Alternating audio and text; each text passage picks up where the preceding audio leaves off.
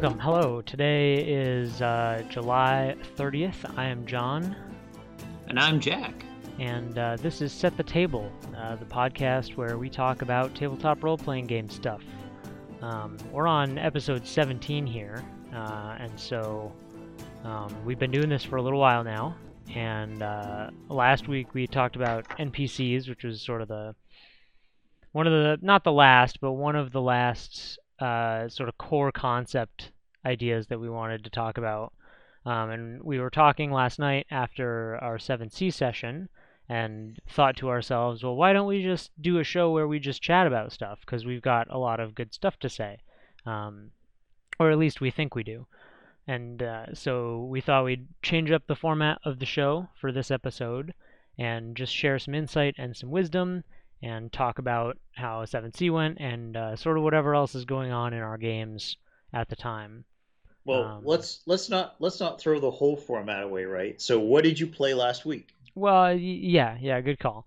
Um, so, uh, my group's playing our our main game in 5e.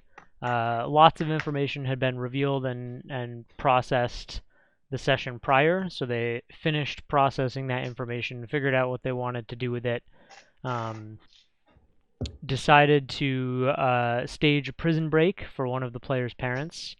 Uh, they had a, a, lot of revealing discussion, and uh, both while they were there at the prison and after they freed them, um, and then they they all are sitting upstairs in uh, the bar that one of the players uh, basically owns. Um, and talking with that player's parents and trying to figure out what exactly they're going to do with all the information that they got. And everyone is all you know the their fingertips are still tingling from the prison break and everything that they've done in the past 24 hours which has been a lot. Um, we it's been uh, I think it's been three sessions that have amounted to a day. And we play like three and a half hour sessions. So we you know nine nine ish hours of in game, like out of game time in the real world to play through 24 hours in game.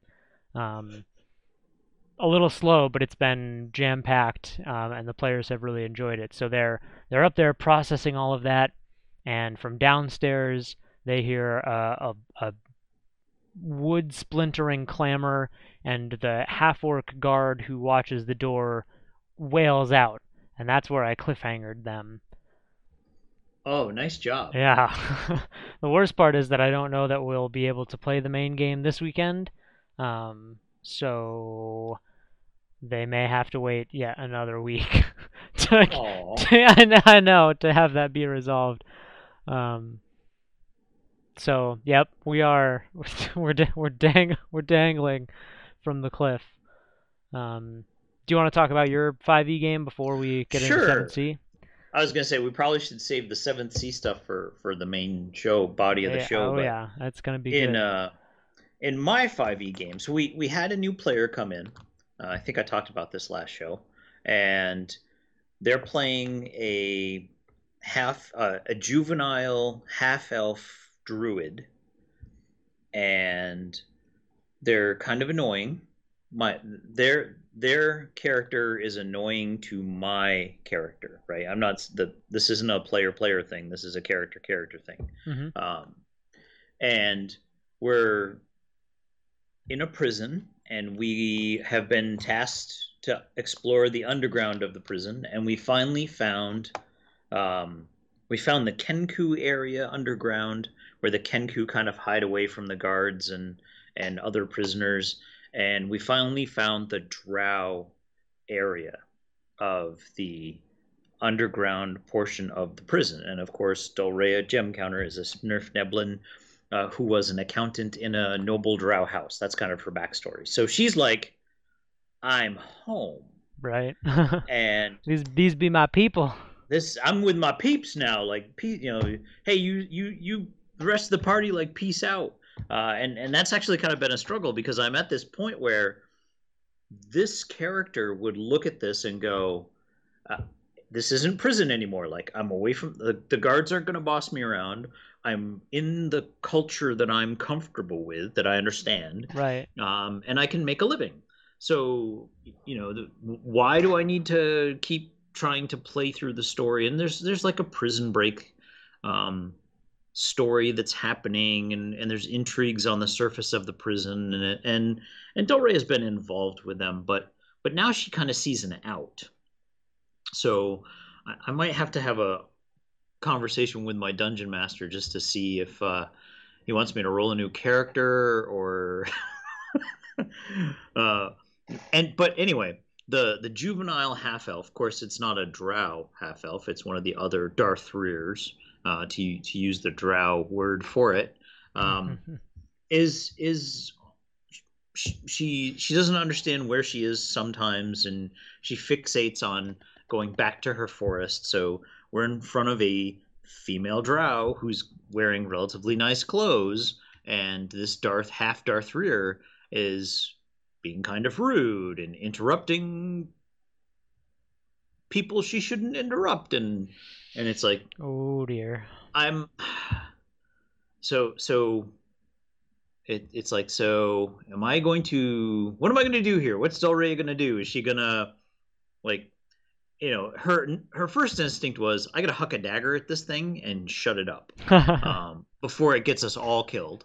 Uh, and then of course player in me says we this no, person that's not... just joined our group and this is session two for her yeah you know i i am not gonna throw like if it was somebody i was play i've played with for years and years and years if it was it'd me be like oh yeah Oh, if it was you, uh, you know, not uh, it wouldn't be one dagger; it would be cloud of daggers.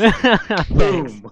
You know, you know. Yeah. I'll put you out of your misery fast, but we're, we're, this is it. You're like, keep your mouth shut. Uh, so finally, Del Rey kind of got another party member who's also on the G side of the alignment chart.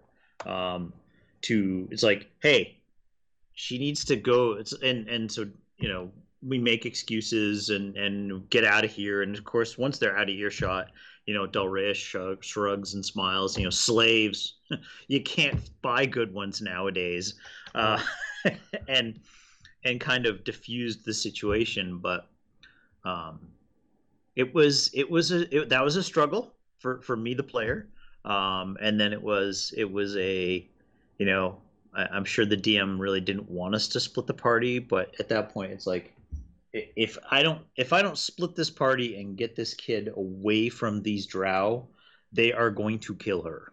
Mm-hmm. And of course, once we finish talking to um, the the the the lady in charge, and they show us into the city, guess who's walking around in manacles and chains and hobbled? Right, mm. elves. That's the yep. Which is culturally appropriate for Drow, right? The Darth the, the Darthiir are in their proper place, and it's like that, you know. In the next, if she if if we want to take this character with us to this part of the the prison, she's definitely got to flip into her cat form and stay not a Darthiir while we're while we're navigating the the space but it was it was tense and it was challenging um, but it was fun. It, it, was it's one of those uh, it's it's a it's a puzzle um, and i don't know if it's a psychological puzzle or an ethical puzzle or a mixture of those things cultural puzzle it's like how am i going to get out of this without killing um, people that i really would prefer not to kill today yeah so no that's that tricky. was my it, it was, and and like I said, I've Del Rey has found her peeps. She's she's kind of, um, which and then we get back to the surface because we have to go back to the surface to get the party back together, and then the uh, some of the Drow had a private moment with with my centaur buddy, and he failed his intelligence check uh, and told me Del told Del Rey more than he was supposed to. Uh, so Del Rey has some insider information about, about what the Drow are after, um, and she's going to help. She's she's not supposed to know what the Centaur has been asked to do, uh, but she's going to help him do it, kind of from the shadows. Nice, interesting. Yep. yep. And then we we've got uh, we've got a few more taskers that we're we're trying to to lock down, and then Del Rey's got a singing engagement uh, at a party. Uh, when we when the the day when we start back up, it'll be the next day, and and that evening she's got a party that she's been commissioned to sing at. So Cool. that uh, 20 charisma really helps with the performance checks. Yeah, I bet. Yep. It'll be weird to not hear about her anymore if you do end up making a, a different character. So I don't. I don't. This th- we're we're kind of winding up to the finale, um, and I might get an opportunity to run the painter and the pirate for a different group, Ah, okay. um, and I will totally take that chance to play test uh, the module that I'm writing, the painter and the pirate, which we can talk about next, I suppose. Yeah, when so I'm just when you say finale, what do you mean? Like is that like the end of the DM's planned adventure? Yeah, so so he had he had kind of a story arc. I th- I think he was trying to get us to um kind of form as a party and then do some like stand your your standard kind of MMO quests like go beat up for you know go beat up for um Boars. you know, or orcs. Like, there's there's a bunch of orcs that are causing trouble, right? Go beat them up. Sure. And and uh, there's uh, you know, we we we can't map out the Underdark because underneath the prison because every time we go down there we get ambushed by Kenku. Um, find out where they are and you know we'll pay you for for every Kenku beak you bring us, we'll give you ten silver or whatever. Um, and uh, and and so we've been kind of doing chores basically for the guards, like uh, like good um, like like good uh, prisoners, and- and uh, there's a term for that uh, in prison, like a prisoner who helps the guards. In in real prison, they're called um. God, what are they called? I don't I don't know. I don't know. I, I don't know I- a lot about prison. Me either. I I, I know it because I it was something funny because there was one in uh, Reno 911 that they were always like he was he was supposed to be in prison, but he was always kind of walking around the sheriff's department doing stuff. Hmm. Uh, but anyway, so so I th- I think the DM kind of had this story like they're gonna get together, they're gonna do some chores, they're gonna try and plan a, an escape, and then there's gonna be this escape, and and really, it's been you know session after session of do some chores, do some you know do a little exploration to see if there's a way out of this. Hey, we bump into somebody like we we found a speakeasy uh, in the underground, and I'm a bard, so uh, instead of investigating the speakeasy and finding out if there you know if there's any way that we can escape, it's like it, it's a cabaret and I'm a cabaret singer. I I'm gonna go there and sing, and it's like, oh, you're you're really not gonna like look for secret chaps or or do you know note in, investigation checks and it's like no no i'm i'm Mhm. good like i'm gonna sing and i'm gonna get paid and then i'm i'm gonna buy a new dress and so and and the rest of the party uh, del rey that's kind of del rey's jam and Right. everybody else is kind of doing the same thing like like um we have a gunslinger and he's really into like getting materials from our combats uh, and making new guns and we've got a paladin cool. uh, of a of a nature goddess, and he's really into growing plants. So, like the the escape story, I think has kind of gone off the rail, and and um, in in our group, we kind of pass the DM mantle around, um, so people don't get burned out. And he's kind of coming to the end of his. Amateurs. Hey, I, I DM all the time, so I, I mean, no, I know. I'm and don't But- feel but bad if you need a break as a DM. You should. I've just No, and and and especially if you have a group where lots of where people you, you have lots of people who enjoy DMing, like sure. it's nice to pass that torch around. So you know, I'm I'm I'm gonna play this year. Next year, um, I'm gonna DM for six six sessions. That's you know, month and a half, right? Mhm. uh, and then somebody else is going to pick up and, and DM a different game. So, um, yeah, I think he's coming. He's kind of coming to the end Uh, and I'm not sure we really went the way he thought we were going to go or wanted us to go. So I think that's why he's kind of winding up the. Fair enough. The story. That's something So- that we haven't really talked about yet on the show is like ending ending campaigns. And we've got Big Bad Evil guys on here eventually, but um it might be worth adding to the list. Uh, you know, and and I think um, I think there's like many schools of thought on ending camp. Like if you're playing a module or an adventure path, that's easy. Like, hey, look, it's it's page 16 or it's page, you know, 40 47, Sure. and I'm out of module. Story's over. Um, but then there are tables and games and and players that like play continuously for years and My my group passed our 2-year mark in June. Yep. Yep. And and if it gets to the point where characters die or characters get old, um, they'll roll characters who are descendants of their first set of characters, which is very very cool. I've never been in a game that lasted that long, but That could be I th- cool. I think that would be excellent. Where you know, hey, we've been we've been playing.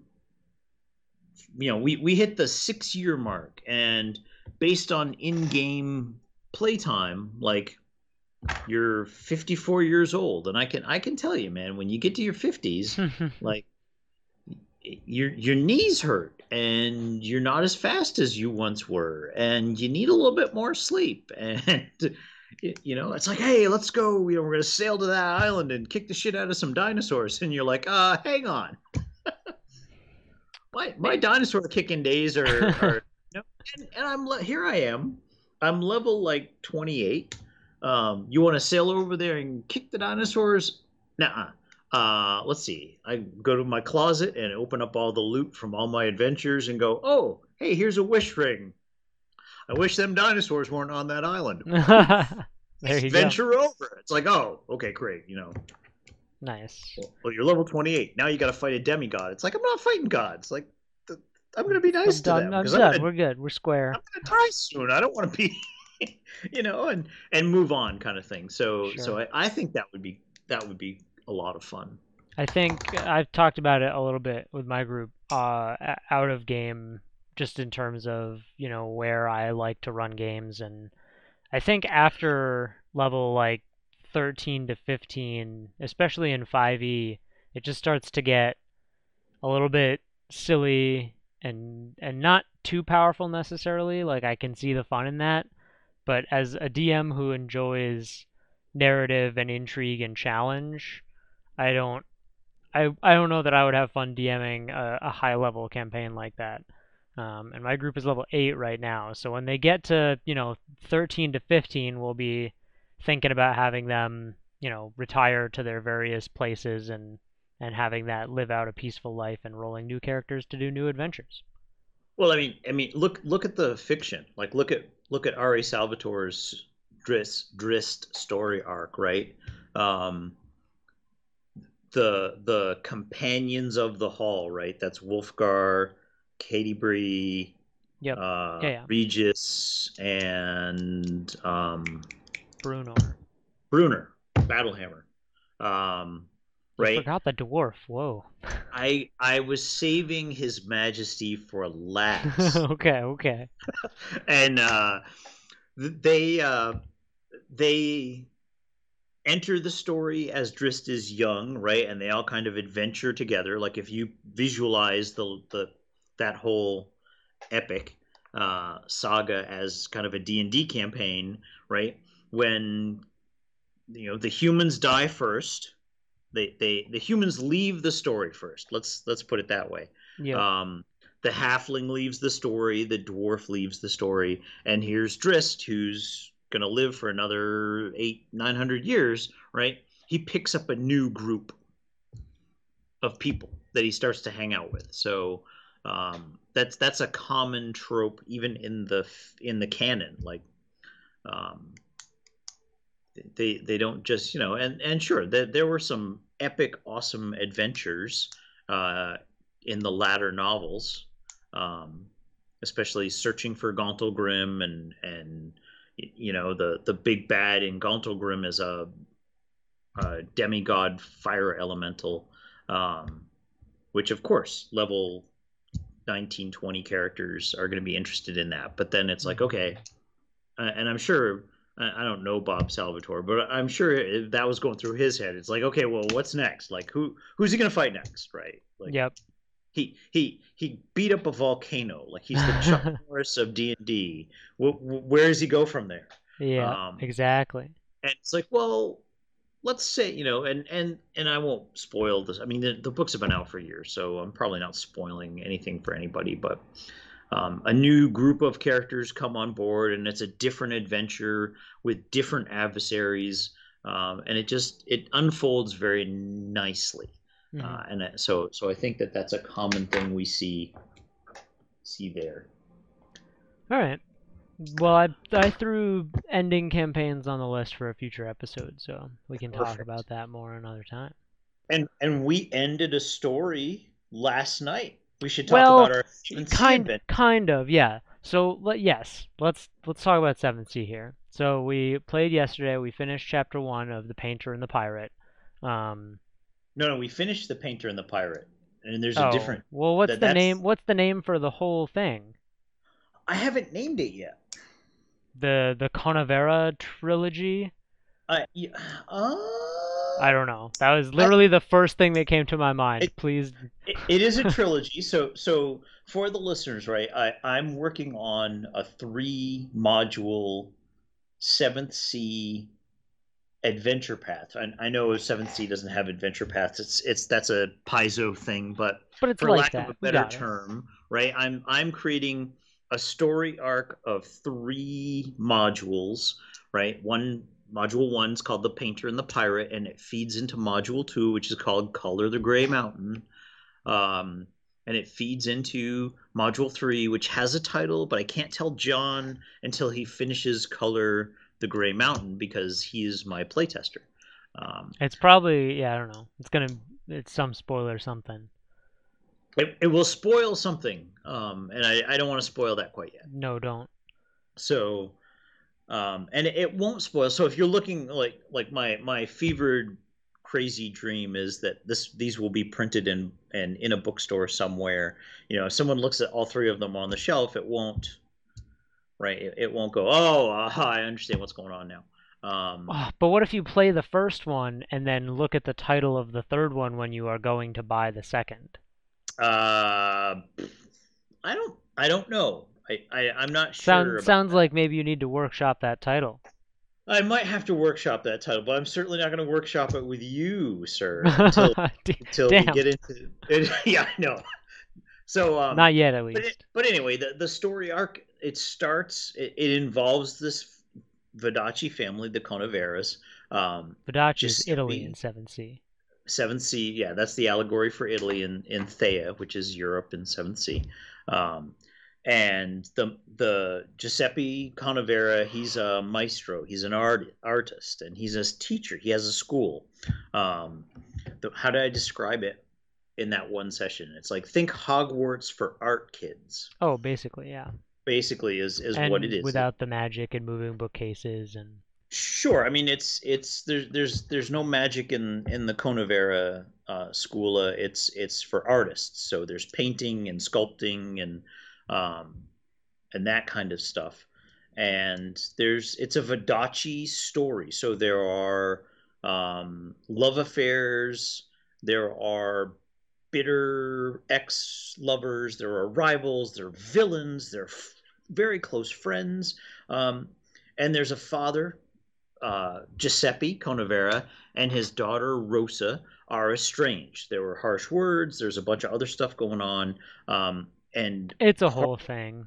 it's a whole thing. Uh, part part of the story is to try and bring the father and the daughter back together and get them to uh, reconcile, uh, which the party did at the very end of last week's session. So a week ago, a day and a week ago, uh, the big cliffhanger for Seventh Sea was, and uh, well, that's right because we only do this show every other week. So the big cliffhanger from Seventh Sea from a week and a day ago was they they were worried about undue magical influences. So the sultry rune witch cast a rune that dispelled magic, um, and they're in this uh, pantry, uh, warehouse, like a basement storage storeroom. area, basement uh, for the kitchen that go into the ser- kitchens uh, for this big uh, boarding school, and the father and the daughter they think they've snuck the daughter in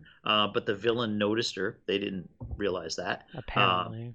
apparently and there's the big you know they're forgiving each other and they're embracing and everyone's crying and it's like and that's where we're gonna end it and everyone was like no. no no and and what was hilarious as especially as a dm or a gm and this is really silence is golden sometimes when you're a gm Mm, is the planning you guys started doing last week. Like, hey, they're together. They're cool. Like and and one of the villains is getting married and she says she's moving away. She, she's a liar. She's getting married and then she's going to stay there and cause trouble, right? You thought the other villain was bewitched by his aunt, who is a very powerful Sorte Strega fate witch. to be uh, fair, he got bewitched at the end. So He got yes, that was his punishment for being such a crappy villain. yeah, I Uh, guess so. Really but bothered me so- that everybody let that happen. I you weren't in the room. I know. you I know. you chose not to be in the room, um, which was strategically, I think, astute. Like you were like, hey, she's super powerful. They go in. If I'm out here, maybe I can help them if they get in trouble. Kind Al- of thing. also, for you to remember is that she has not seen me since the court That's right. at so the she very beginning. s- So I'm just some guy who works for the maestro. Some random guy, and she she would would probably not be able to pick you out of a uh, crowd. Yep.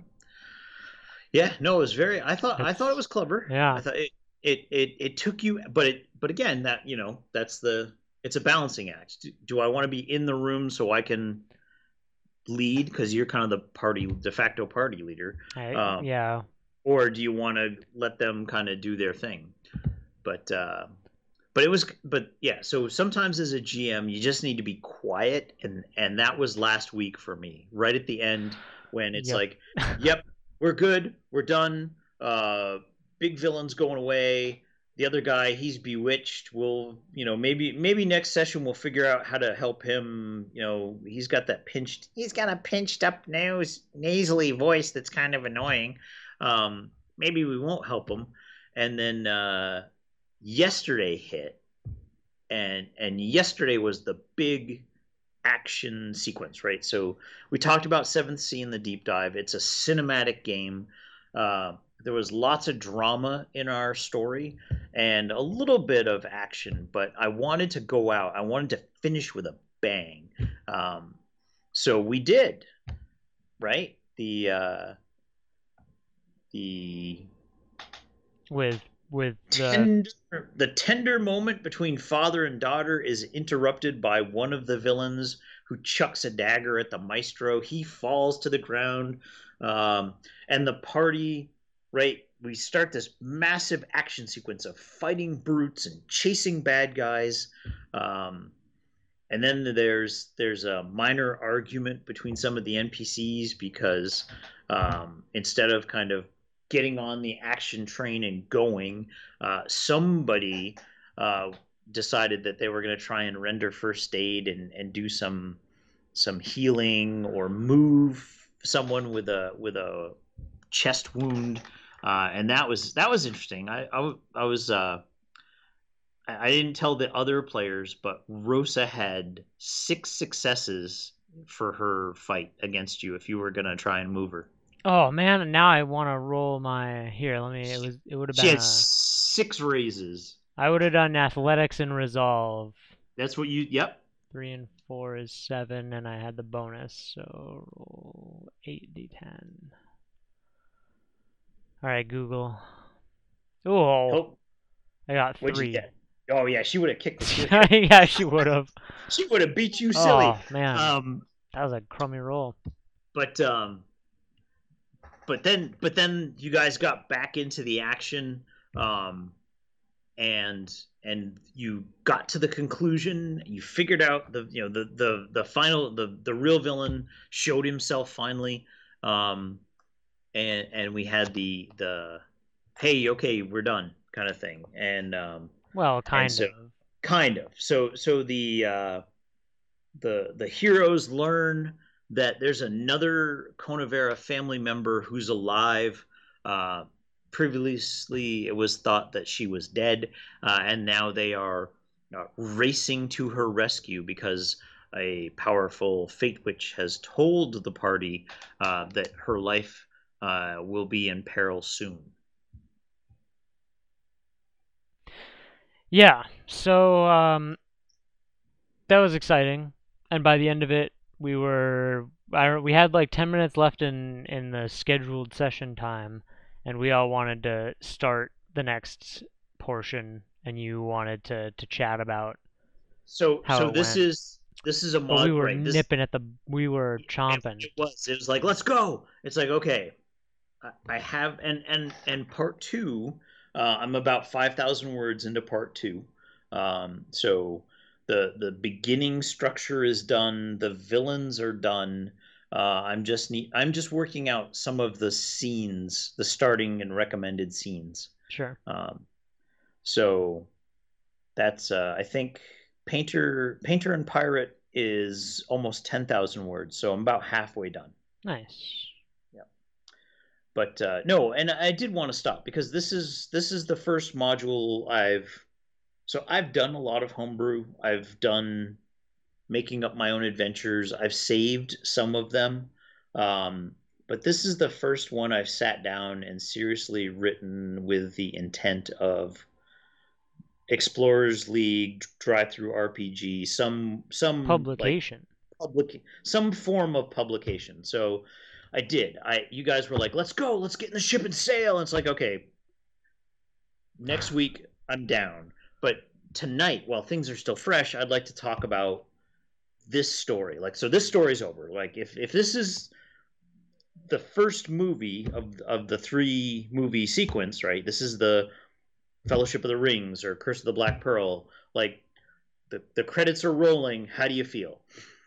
right good It and we felt had a good discussion. Yeah. Yep. Um, I did read through the the PDF of the module as it is available to me currently, Right. and um, it's good. Uh, I do think that I could run an adventure. Um, I would have to look up villainy points and, and some of that stuff from the core rulebook, but um, all of the uh, story narrative content is in there.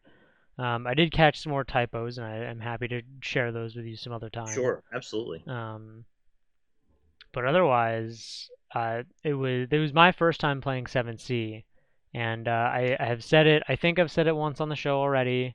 I said it last night again, and I will say it a third time. Uh, the more that I play non 5e systems, and I get to be familiar with them enough to be uh, a little more confident, um, the less I want to play 5e.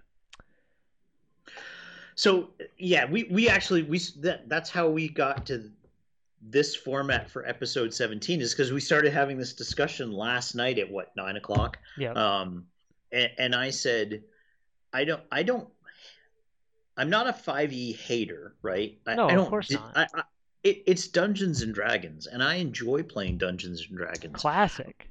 It's it's but but it is i try, i was trying to think of a good analogy. Um dungeons and dragons for me is kind of that you know hey what do you want for dinner?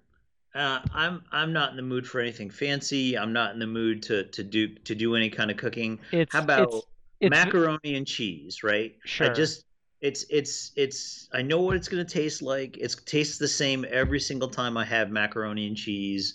Um, it's well, good. you're not doing you're not doing mac and cheese right. I was gonna say it's like vanilla ice cream. Like nobody's gonna say no to ice cream, but Nobody be says no to ice cream, but it's not. You know, hey, I've it's got. not novel. You know, it's not. It could be chocolate ice cream. Like everybody enjoys it, and it is good, and you can't go wrong. And if you want something different, you can put some sprinkles or some Reese's cups on it or something. but Yeah. it's not novel. You know, you've had it before. You know what it's going to be like. And I guess that's macaroni and cheese for me for dinner. Like I know what that's going to taste like. It's you know, and if I want to spice it up a little bit, I can cut up some hot dogs and chuck them in there. Um, but but it's not. Tonight we're having lobster, right? or nachos. Or nachos, Spi- spicing it up. something spicy, or sushi, or like, and and so I I like I will never turn down a game of DCC. Yeah. Never. Like if someone says, "Hey, we're gonna play DCC," it's like, "Huh? You know, I'm supposed to work today, but let me take my temperature real quick." Hey, 101. I, I don't know, man. That's a lot of. It's that's a. That's almost too relevant of a topic. I, I- it's like uh, I got, I got the I got the DCC flu. um, yeah, that's probably a little too too too dangerous to say now because you feel like yeah. quarantine. No, that's kinda that's that's that's Um, yeah. But I, but I will poor I will taste. nev- yes, uh, it was poor. It was a very. It was spoken in poor taste on my my account. Um, but I will always play DCC. Uh, I will always play Seventh Sea. Like those are my favorite dinners. That that's that's my, you know, Oktoberfest, Hmm. uh, which is one of my favorite kind of dinner uh, experiences to have. Um, you know, if if someone's like, "Hey, we're gonna play Five E," it's like, uh, uh, okay. Do I have time? right. Like, you know, what what else is going on? Well, is, is know, anyone playing DCC right now? I, I just I just downloaded you know a new game for PlayStation. Like uh, I gotta work in the morning. I mean, if if there's nothing going on, it's that it's like that line from um oh what was that video on YouTube? The cartoon series Unforgotten Realms. Like, hey, do you want Ah. to play Dungeons and Dragons with me? Well, the mall's closed. My bike's got a flat. I can't find my soccer ball. All of my other friends are busy, so sure, I'll. play. yep. And- oh man. it's it's not that bad for for 5e um but if it's like hey we're gonna play 5e we're gonna play vampire. Oh i'm down for vampire. Hey we're gonna play 5e we're gonna play dcc dcc um you know hey we're gonna play starfinder. Yeah i'd, I'd probably play starfinder before i play 5e um but i'd play because i want to play the game right? I mean Yeah, that's- absolutely. that's you know a- any role play game playing any role play game uh, is better than going to work or surfing the web or right Mo- most of the time.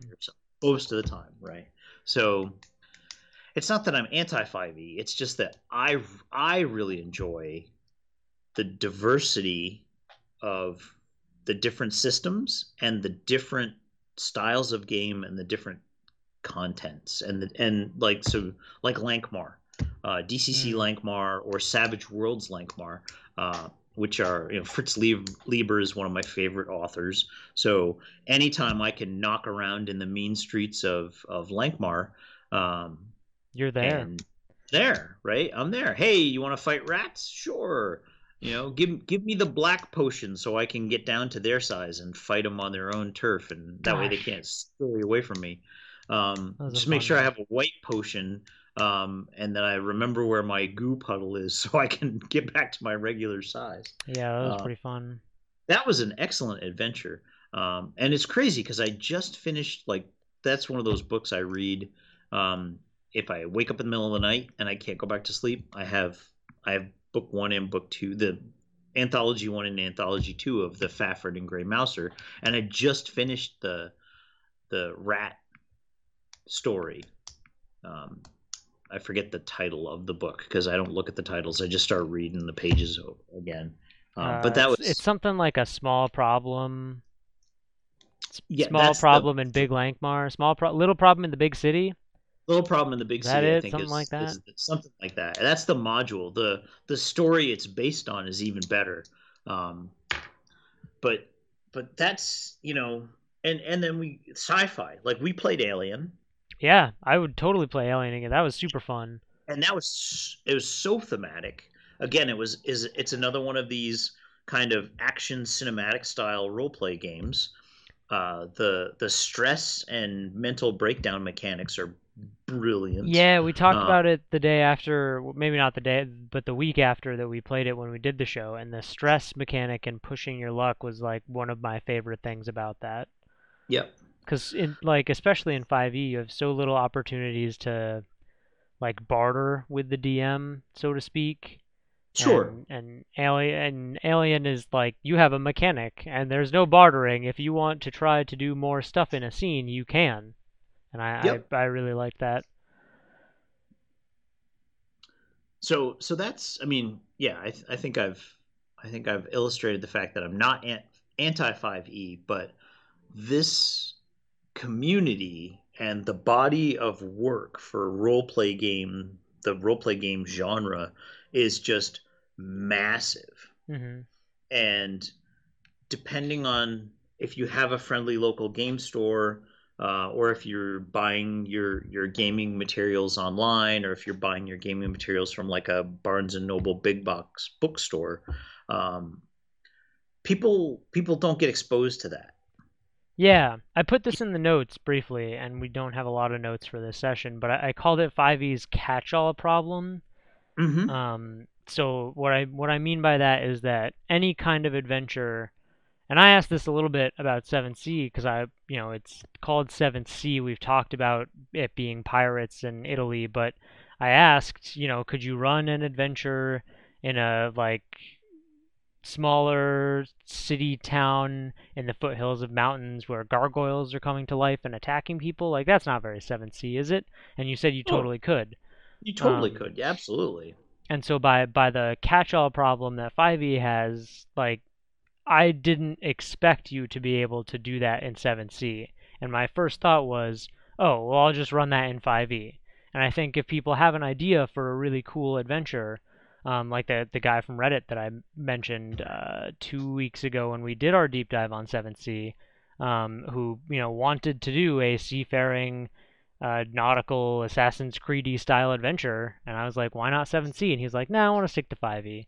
I think people Sure. get an idea and just say, oh, I'll just do it in 5e. Like I know the system, there it is. It's it's fine. I'll just do it in 5e. I want to play a pirate seafaring adventure. I'll just do it in 5. I'll get Ghost of Salt Marsh and I'll do it in 5e. I want to do uh, Assassin's Creed pirate urban exploration. I want to do Indiana Jones. I want to do, you know, uh, you could even do uh, what's the one with the spaceship? That that's not Keep on the Borderlands. that is expedition to the Barrier, barrier, Peaks. peaks, Right. I I want to do something with a little bit of sci-fi. I'll just do it in 5e. Um, and there's all these other great systems that I am I am learning later than I wish I had for very cool stuff to do.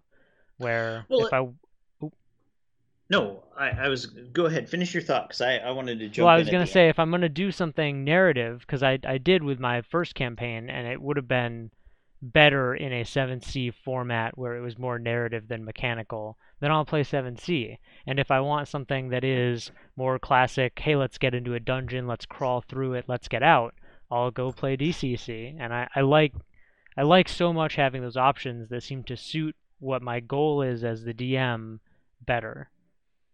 So, so this thought popped into my head, um, and do you think, and and, I'm I'm not sure I'm convinced that I believe this or not, but I wonder the time investment in learning the 5e mechanics, the crunch, right?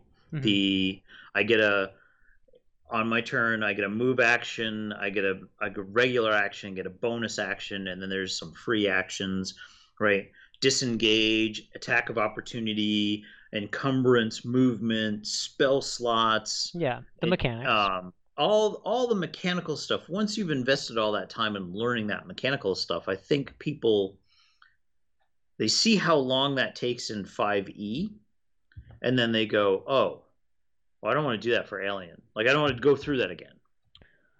Um, yeah, yeah, I think that that would be a barrier. Uh, when I was talking to one of my friends early on about maybe doing 7th Sea, he was like, "Yeah, I don't know if I want to learn another system." Um, so I definitely think that that is uh, a potential barrier for folks. The problem is that 5e is just the most common one, and it isn't even the easiest to learn. So And and that's what I was thinking that the the yeah, I mean, it, it is 5e is a crunchy system. Which I I didn't I would not have expected it to be because it is so much easier than other earlier editions of D&D. But Yeah. if you compare it to something outside of D&D, like not and outside of D&D likes, right? So like not even counting Pathfinder, I mean not even counting DCC even though that's very different. It's still um it, is it's very crunchy. Uh, one of the things with that I think too is that it's not the the crunch that it has is I think I, I wanted to say elegant, and I don't know if that's the right word, but what I what I'm trying to express by that is that once you know that 5e, once you know those rules, it's a lot easier, and it's maybe maybe this is it. It's easier for me to know what to do on my turn in 5e because it is mechanical like that, where I'm going to move, I'm going to take this action, this bonus action, and that's my turn.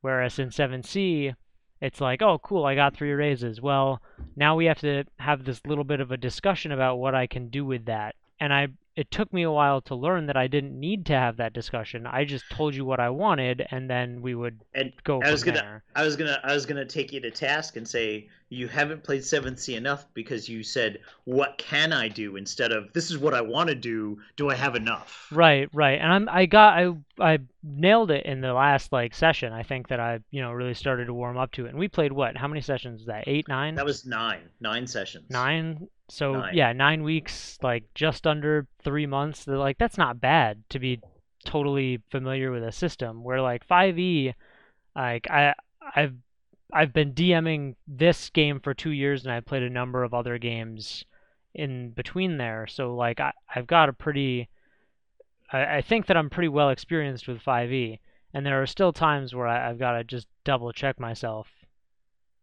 on oh, mechanics sure. to make sure that and I I wouldn't have to do that in in 7th Sea because I could just say, "Oh, well does that make sense for the raises?" Like do, like does that feel like it makes sense? It's like everything in 7th Sea is just a DC determination from 5e Right.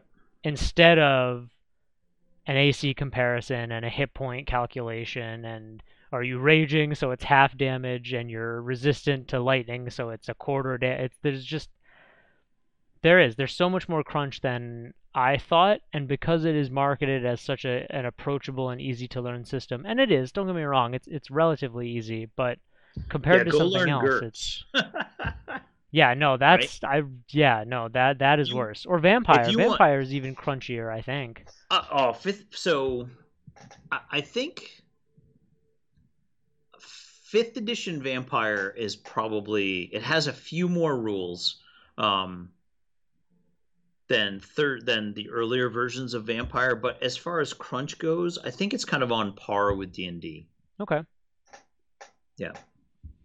Yeah, so it's just seventh, and it's I, Seventh Sea and DCC are are sort of like the two things that I am more likely to play now, I guess. Um, although I I would I would totally jump into an Alien game, and uh, I would totally play um, Call of Cthulhu, actually. So ba- the the that's Cha- based on Chaosium's basic roleplay game. So that's Call of Cthulhu. Uh, RuneQuest has the same mechanics. Yep. Um, and I've got the pen, the Paladins book, the Pendragon uh, Knights, you know, medieval knight, more historical based RPG. Oh, sure. Have, haven't read it. Is is there any magic in that? I haven't read it. I, Okay. I got so so the one I remember the so when I ordered it, the one that Oh. I came, got that's the one that had the ripped binding. Yep. Um, so I didn't I didn't want to mess around with the torn one. Yep. Uh, I set it aside and I waited for uh, the new one to come in, and it's it's at home on the shelf. So Is um Uh, is there any magic in that one? I I don't know. Okay. Um, I will have to. I could look online, but um, I've been I've been watching Merlin on Netflix like a lot of it lately. And Mhm. I, I'm just that's now see now I would totally play a medieval Arthurian legend style RPG. Like I, I'm in. Yeah. Well, I was surprised. So one of the things I brought home um, that I was surprised never we never got to the table was Mouse Guard, because you're such a fan of Redwall. Yeah, see, I don't know. I, so my so oh, I'm doing it again, right? I'm hesitating about learning a new RPG system, and we literally just talked about that. My thought was it, I, we could just play Mice and Mystics. So so yes, I, I, think you could play Mice and Mystics and and get a similar experience. In fact, that was the other thing that was rolling through my head is there is not a lot of it doesn't feel very different f- from a 5e game mm-hmm. from putting one of the five one of the dungeons and dragons board games on the table like i have the, the legend of drizzt right board game um oh yep and you put down tiles and you have a you have a card with stats and you roll dice and you make movements and you have combat and you can search for things and you make different skills skill checks and it's like uh, I played that with uh, your grandmother. Played that with my mom, mm-hmm. and and she would never sit down and play Dungeons and Dragons. It's just not approachable to her. Um, but she she loves because she loves the Drizzt books she loved that board game and it's like the only difference is that instead of any DM narrating, I've got a deck of cards that's the dungeon master that's telling us what to do next. Right, like the Pathfinder adventure card game. And and same thing with Pathfinder adventure card game. That's that's a that's a very similar I think Pathfinder Starfinder 5e they have enough crunch in their RPG that when you're playing the board game or the collectible card game, it's you get the same experience. Sure. Right. Um, and I'll even go so far as to say that Call of, if you want to play Call of Cthulhu, right? I love Call of Cthulhu. I can never get anyone to play with me. Mm-hmm. Uh, my my Call of Cthulhu group moved, right? They they moved across the country on me. Uh, so the Arkham Horror Living card game scratches that itch because while I think basic role play game the the crunch of Call of Cthulhu 7th edition or RuneQuest, any of the BRPs from Chaosium, yeah. um, it, it's there's less crunch than kind of 5e. Um, some of the things make a little bit more sense.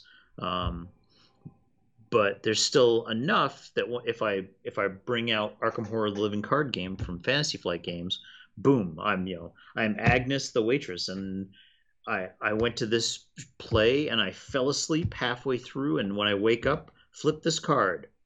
Hey, the you know it's a hundred years in the future and you're in a dilapidated version of the theater you fell asleep in and there's a bunch of rotted corpses around you. What do you do? It's like oh okay cool you know i'm rolling dice making checks and i've got tokens and and and all of those mechanics feel similar to the brp um, but and and the other thing we were going to talk about tonight uh, because it is the very first night of gen con online um, I think I want to circle back to the people don't know what they don't know, right? You don't know you don't know what you, you don't know, and if exactly you, you know you were introduced to role play games through Dungeons and Dragons and Fifth Edition, the starter box, and right, that's you, you know you get myopic. You get this is this is what is available. Yep, you get um, sucked into that culture, and then you don't bother exploring anything else because it is good enough it's good enough. So so what I'm going to encourage folks to do,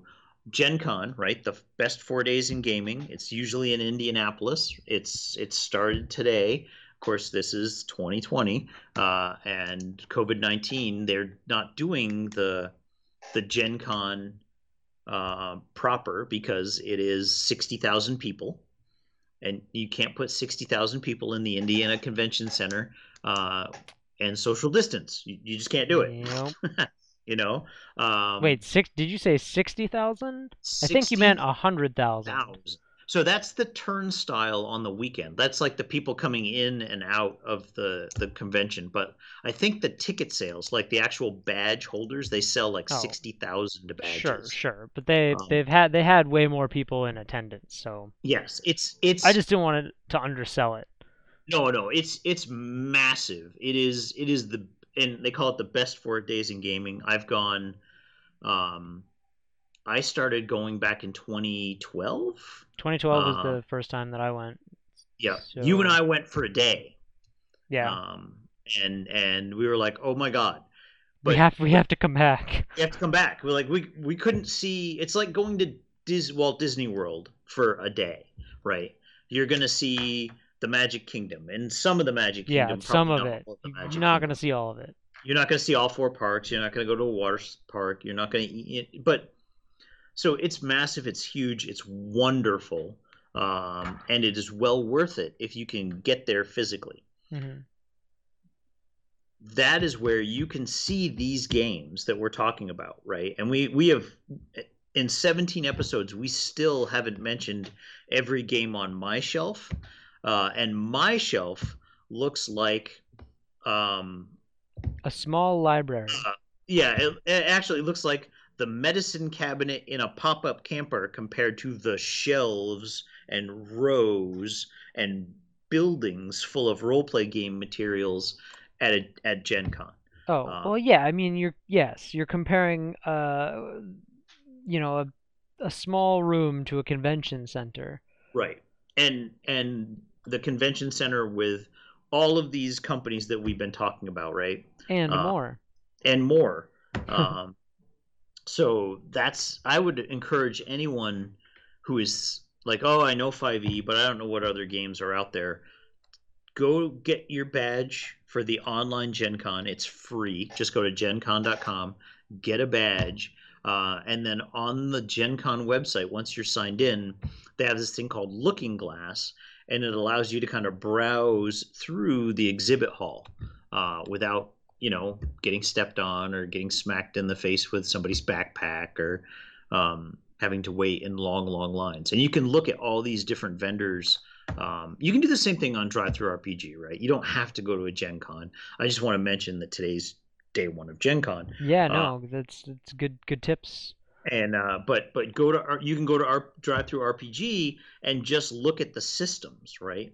Uh, and and there are tons of them out there, and I guess that's my.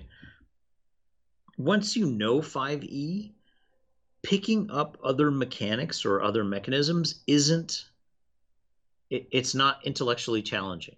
No. Uh, oh, so no. if, if you're someone who can go through the player's handbook and you understand, you know, a move action, a, a standard action, a free action, and a bonus action, and spell slots, and hit points, and hit dice, and, and armor class, and and skill checks, you can easily move into something like a Savage Worlds, and and start doing the well, how do they do initiative? Oh, it's with a deck of cards. Really, a deck of cards? That's crazy. It's like no, it actually works out really well. Right.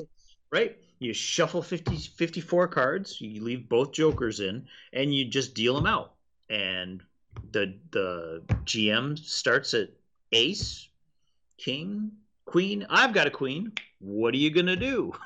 Well, what kind of actions do I have? Well, this is Savage World, so you get one thing, right? It's one action. You can move, you can shoot, you can slash with your sword, you can cast a spell.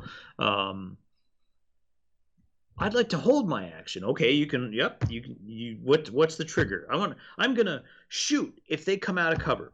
Held action. Tip your card sideways. Who's got a jack? Right, and you just keep moving down the line. Um, it, it's different, right? You're not rolling initiative and and doing some math with modifiers. You're just playing with cards. Uh, but it's not overly challenging, right? There's it's the same kind of mechanics.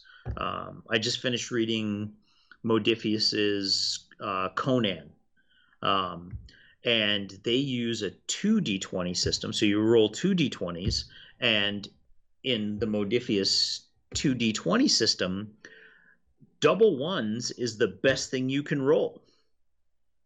It's backwards. Uh, yeah, it's a little, little weird. I mean, GURPS is backwards too, right? You're trying to roll Right. low. It's roll under. So so as my skill and and BRP is a little bit like that too because you're rolling percentile dice and if I've got a 85% sailing score, I'm trying to roll below that so I'm successful. Hmm. Uh, if I roll high, then it's I I do that in 5e sometimes where whenever I'm trying to decide if I want to do an encounter or not, I'll have all of my players roll a d12 and they they always try to find out like what I'm trying to do. Like, are we supposed to roll high? Are we supposed to roll? Oh, I got a one. Oh no, everybody! I got a twelve. Oh no, everybody! And I I usually change it every time I ask them to make the roll. So whenever they think they've got it figured out, they they don't, and it's this it's just a hilarious backwards way to to sort of get around that familiarity with 5e. Um, and I, I think they have fun with it, so I don't feel bad about it. But just uh... in, in in Gamma World, when I was GMing Gamma World many many many years ago, I would roll a d12 because that was that was one of the die we never rolled. Um, and whatever my number came up with, if I was trying to make a decision like, do they encounter this thing? Do they not encounter this thing? If I rolled a four, I'd have the players roll, and whoever rolled closest to four, that would be the, or who rolled a four, that would be the person who would get the encounter.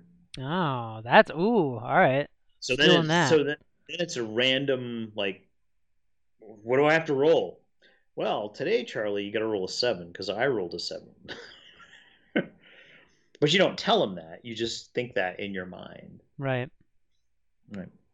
So no, yeah, virtual Gen Con has been. I've, I've it started at noon. Uh, Twitch TV has three channels running. I don't know what's playing right now. Um, Steve Jackson Games is doing their What's New at Steve Jackson Games um, on Discord Saturday. Uh, I haven't seen the Goodman Games. What's new at Goodman Games broadcast, but yeah, uh, I have learned what the next OAR hardcover is, and I am what's what's OAR beside myself. So OAR is the original Adventures reimagined. Oh, so so Goodman Games is doing so. That's the Keep on the Borderlands. Yeah. The Isle of Dread, um, the Expedition to the Barrier Peaks, written by Gary Gygax for Origins. I purchased the Lost City uh, out when I just two weeks ago and started reading it. It's it's amazing. Mm-hmm. That's the very first Dungeons and Dragons module that had a end boss, like a big villain who is orchestrating things. Yep. Um, and the new one is the Castle of Amber or Le Chateau d'Amberville, um, which is uh, one of my favorite um, original modules. Nice. And uh, sorry, are these for 5e or DCC? So they are the original Advanced Dungeons and Dragons, which you can easily run with DCC. Okay. Uh, and they have an, a complete 5e uh, no, I'd totally rather run it in DCC. I, I would too. Yep, totally would rather run those in DCC. I'm trying to convince but, my group to to play through Portal Under the Stars, which is uh one of the first, like it's a level zero DCC. That's that's adventure the funnel. Yeah. Oh, they've got to do a funnel. I mean, just to try the just to try it, you should try I, a funnel. I know, I know. It's I'm and, I'm trying. When, when I brought that home and I said we got to do this, you I remember your reaction and it was like, "What? Why would I play a level why would I play a turnip farmer?" It's like, yep. "No, no. You're not playing a turnip farmer. You have a turnip farmer, you have a goat farmer, you have a blacksmith, and you have a halfling haberdasher. Here are your four characters." And you're like, why, why would I, I get four characters? Because half of them, at least half of them, are going to die if I'm doing my job right why are you trying to kill my characters? Like, and and you're like, I could see you like trying to write the ha- the halfling haberdashers like backstory. It's like, stop, don't do that. Like, he's he's gonna die. Don't. Yeah. You know, if if he makes it through, this is his backstory. Like, you're in a tavern, and you know everybody knows that every three years the the stars line up, and this weird cave opens up, and all the old timers say it's full of treasure. And that's where, you know, old man Jasper there got that wicked cool sword that he's got hanging over the bar, right? And old man Jasper's like, Yeah, I go, you know, go to the portal when the stars are right, and you'll get swords like this. when I die, my kids are going to sell that and they'll all live, you know, like kings. Um, and you know you take your four characters and everybody else on the table has four characters and you march off to um, the portal and, and if you lose all four characters there's usually parts in the module where hey there's a there's a bunch of baskets in the corner over there and there's some people tied up in the basket here's your new character um, but but that's such a but again that's kind of you know if, if you're a traditional 5e player it's just weird. It's just it's weird. weird. it's it's it's it's It is. I totally remember that. I, it's now that you remind me, I do remember being reluctant and resistant to it at first, and now it's like, oh, we're going to mom and dad's. Can we? Do, we have time for DCC? Do we have time to play DCC, and um, and and I discovered here here we'll circle back to Gen Con. I discovered DCC at Gen Con, and I'm walking by the Goodman Games booth, and I'm looking at these books, and they the art is 1970s like original Dungeons and Dragons art, and the people. The, the couple of folks that are buying books are talking about the tournament that's going on and they're like I love playing this game, and and I'm you know I'm sad my team got got killed in the first Murdered. the first go round. Um, and the other guy's like, yeah, we made it to round three, and but but you know, and and uh, and one of the guys said, yeah, you know, you look in the other rooms, and everyone's like quiet and um, reserved, and they're playing like prim and proper. Uh, and you go by the It's like- serious, you know. you You're go role. in our You're, room, you're role playing. are singing and laughing, and parties have like a, a a ritual that the like the players get out of their chair and do this dance at the end of a combat if they all live, and and it's like and and I heard this right. I'm I'm eavesdropping by now. Like I'm listening to them tell this story. Um, so I didn't buy anything. I went and I checked it out because because right the Sagamore Ballroom is kind of where I where I I have a parking secret parking secret parking spot Secret in- parking spot. in Indianapolis that I'm not going to tell people about. Um, but it's a couple of blocks away, and it's relatively it's a lot cheaper than the the close parking spaces. But anyway, right? So I walk by the Sagamore Ballroom in Indianapolis in the ICC. That's the Indianapolis Convention Center, and that's where they you play Pathfinder. And people are talking and they're playing Pathfinder, and it sounds like a normal Pathfinder game, right? So I've seen that. So Yep. these guys are talking about people singing and dancing and having like a we all survived the combat ritual thing that they do. It's yeah, like, what's up with that? I've got to see this. So I look in the map, I find the room, and I get there, and there's this massive gong on the wall, right?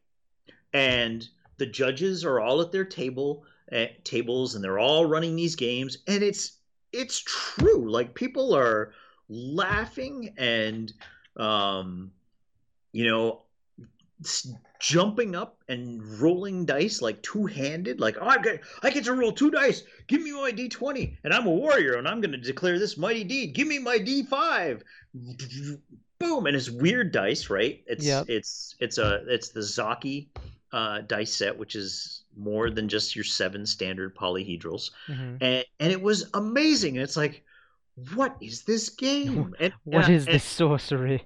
it's like and and and it's funny you say sorcery because I one of the tables I was watching, and of course it's Gen Con, so yes, come in, watch what's going on. Mhm. Um, he's casting a spell, and and he's casting magic missile. It's like, oh, he's casting magic missile. Okay, I know, I know this, right? It never misses. You cast magic missile, it never misses. He's gonna roll three d six, and he's picking up a d twenty, and he goes, I'm burning four points of strength. Somebody's gonna, or yeah, it's like I'm gonna burn six points: strength, agility, and stamina. You guys are gonna have to carry me out of here, but damn it, I'm gonna hit. And I'm sitting there going, "What is going on?" And he rolls the d20 and he adds in the the points he's burned off, and then the judge says, "Fine, hang on, roll on the mercurial magic table." And I was like, "What the hell's the mercurial?" And so he rolls on the mercurial magic table. So that the first roll tells him how successful his spell was, and there are values all the way out to thirty. yeah. Um, and by burning off his his points, by burning off his attributes, he adds those points to his roll. So he got a really good roll. Um, the mercurial magic table is, you know, how does the spell manifest itself? So his Mhm. his hair turns blue and his fingers turn blue for the rest of the session. Um, and all of his magic missiles are blue and he and it's like, oh, so you know, does he mark off a spell slot? And they're like, no, man, he got a 27, so he can just cast that again next turn. And I was like, that's amazing. This what is, is this sorcery? wonderful. Like, and and that's all it took. Like I, I saw it played. I listened to to the experience. Um, I I, I got acquainted with like two mechanics, three mechanics. Um, and it's like that's right, it. Let's I'm go. In... Let's go get this book. no, it's. Then... I'm so glad you did too because it has been so worth it. It's it, it. You get all of that that laughter and experience because it's not as you don't. Not to say you don't have to be as invested, but it's not like you. I I wanted to write the the backstory and to to have this grand narrative and to have it be so serious. And in DCC, you just don't don't worry about it because you're just an adventurer and it's it's the goals aren't even the combat or the intrigue like fun is so clearly the goal even in the mechanics and it's it's brilliant and, and i would have never i would have never in a million years picked that book up off the shelf right right i've seen it in a local game store and i was like oh cool like I, already play a fantasy role play game. I don't need another one. Mm-hmm. Um, and I do. I do need another one. I, I needed that one. Um, you didn't I, know you needed it until you did. Know, I didn't know that I could enjoy that type of experience uh, until I sat through it. And something like a Gen Con or an Origins or a Gary Con or a Board Game Geek Con. I think Gary Con, Gary, there again, these are all canceled, right? Right. Uh, COVID. Um, but it's um, if you can get to a convention, even, even I mean, because you can play, right? You can pay, you can buy generic tickets. They're two dollars a session. That usually gets you four hours at a table. Um, when we went to Gen Con, when Starfinder first came out, uh, they were offering free 40 minute sessions. So you could sit down, here's a pre-gen character, this is what this game is about, and we're going to play one specific, like we're going to play a laser gun battle, or we're going to play a spaceship exploration moment. Mm-hmm. Um, and you play kind of 40 minutes and then you're done. So, so that is I, would highly recommend that. If, you enjoy Dungeons and Dragons, like play Dungeons and Dragons. I'm not telling you not to play Dungeons and Dragons, but try uh, something else too. But try e- even even if it's just to watch, right? Sure, pull up a Twitch sure. stream. Um, I'm there you know, are, pull... are, a surprisingly few number of of D and D. I mean, I, I don't know, like eight to ten, like D and D streams on Twitch. Okay. So it's like it's I don't know, man. We uh we could do DCC or 7th Sea and be the only people doing it. So John Wick actually did the starter. So there there's the starter kit um, YouTube channel where they they show different games and stuff. Mm-hmm. Um, and John Wick did like a four session uh, 7th Sea game where he the the man himself uh, GM'd it. Cool. Uh, so there's that. You can you can go watch Seventh Sea uh, and see see how it's run on YouTube. Uh, that's different than being able to watch live and react and chime in and. Yes, that's true. That's very true. Um, and for for folks, we talked about this, you know, on episode one, like where to play, but especially now that it is, uh, not all that possible to play in person uh, Roll20 has groups that you can find and join in all sorts of different games. And all of these games that we've talked about have Reddit subreddits where you can go and try to find games. So it's it's definitely out there if you're looking for it. Yes. Absolutely. And cons are wonderful. Also yes. So so and and I I'm an introvert I'm relatively shy. I, I, know that's probably hard to believe listening to me, but it's true. Um, I I don't like to pester people. Like I feel like I'm imposing on folks if I if I'm too chatty. Mm. uh, in stores and and in conventions. I'm I'm trying to get over that, um, and it took me a long time uh, to try a convention. Like I was in my 40s before I started going to cons. I'm glad that Uh, you've dragged me along so that I can start to get over my anxiety as well. I I dragged you along to be my like if I go with somebody I know, then Yeah, it makes it so much better. feel so out of place and and like Weird. weird and and but you learn like I learned um just trying turning into a how to how to ease into conventions discussion but No, that's, Um, that's fine. you know I I I love so we're not going to be able to do it this year obviously uh but there's a set of tables set up by Privateer Press um, and Reaper. I think Reapers took it over, um, but it's paint and take. So they have a bunch of you. You it's free. You walk up to the table. They give you a selection of miniatures, um, Yeah, you've done this a couple times. and and you get a paintbrush for free. Uh, and there's a bunch of water and paints, and you just sit down and you start painting.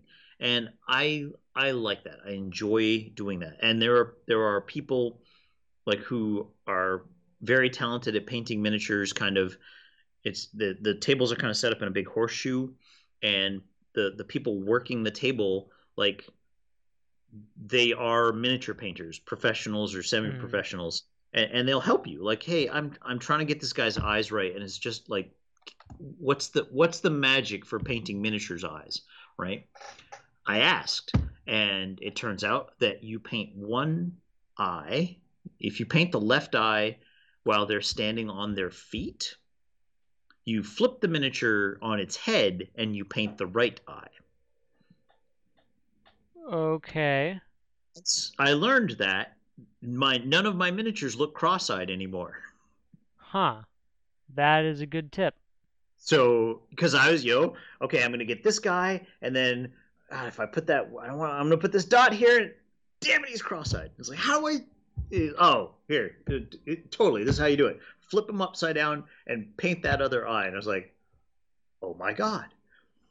But I'm sitting there, right, and I'm sitting in between these two young ladies, and um, they know each other. They've been they they they just came from a game where they were playing together, and when they got seated, there was somebody in my seat, um, and that person got done, and they moved. So they're like talking back and forth, and they're like, "We're really sorry." And it's like, "Hey, I I don't mind at all." Like, and and, uh, and uh, then they started talking about the game. They they just come from a werewolf game, and I was like, "Oh, who is the werewolf?" You know, and so I normally I would feel uncomfortable like injecting myself into their conversation slash relationship, but I got Sure. it's like, no, this is okay. Like this is Gen Con. This is what this is for. Like, you know, wow, that sounds really cool. I you know, I my family loves uh the one night werewolf game uh with the card. They don't play the That's werewolf okay. game with the moderator. Um we played the snot out of that for a long time. And yeah, I know Um, you and you and my siblings like it, but Yes. Um, but then, but then they're like, "Oh yeah, we got to go to the Slugfest." It's like, "Oh yeah, you know, I I've been there. I have the the drink card promo, and that's another game. Slugfest Games, Red Dragon Inn." Um, and they're like, "Oh, what is it?" And it's like, "Oh, it's in my bag. It's um, I forget what it was. I think it was something. It was like Troll Swill or or Dishwater or and anyone who drank it lost health except for an orc who gained um, alcohol. Uh, but it was not. It was like nice just to chat and relax, and then and then do stuff. So I've I've come kind of come out of my shell a little bit as far as that goes. Um, but even in the years that I went, that I was still kind of in my like I don't want to bother people. I would just want to learn about games and stuff. right. Uh, you learn about a lot. a, tr- a tremendous amount of stuff like role play games, board games, that kind of stuff. Mm-hmm. So So speaking of games that we've learned about, because we've rambled on for a little while here, um, Yeah. we, uh, you know, I think most people will have played 5e. Um, Yes. If you were gonna recommend some other games, because we've talked about several, right? Uh, Right. If we were gonna recommend those, what would you, what what would we? Because I want to answer too. What what would we say are the reasons why you would pick a particular game over something else? So I'll start and say Alien was a ton of fun, and that gives you sci-fi, like very desperate, low chance of survival sci-fi vibes set in the you know the somewhat familiar alien universe. So it's not totally homebrewed well it's not homebrewed um, i mean somebody homebrewed it but uh, it's it is an established universe that if you've got a group of friends who who know alien all have you know a basic understanding like this is bad we're oof, sorry uh, this is bad we're in trouble um, Alien was a lot of fun, and the uh, the sort of pushing your luck with with the stress mechanic um, gives you moments where you can feel heroic at the risk of losing your mind, and it's it's that's a lot of fun. Um, I think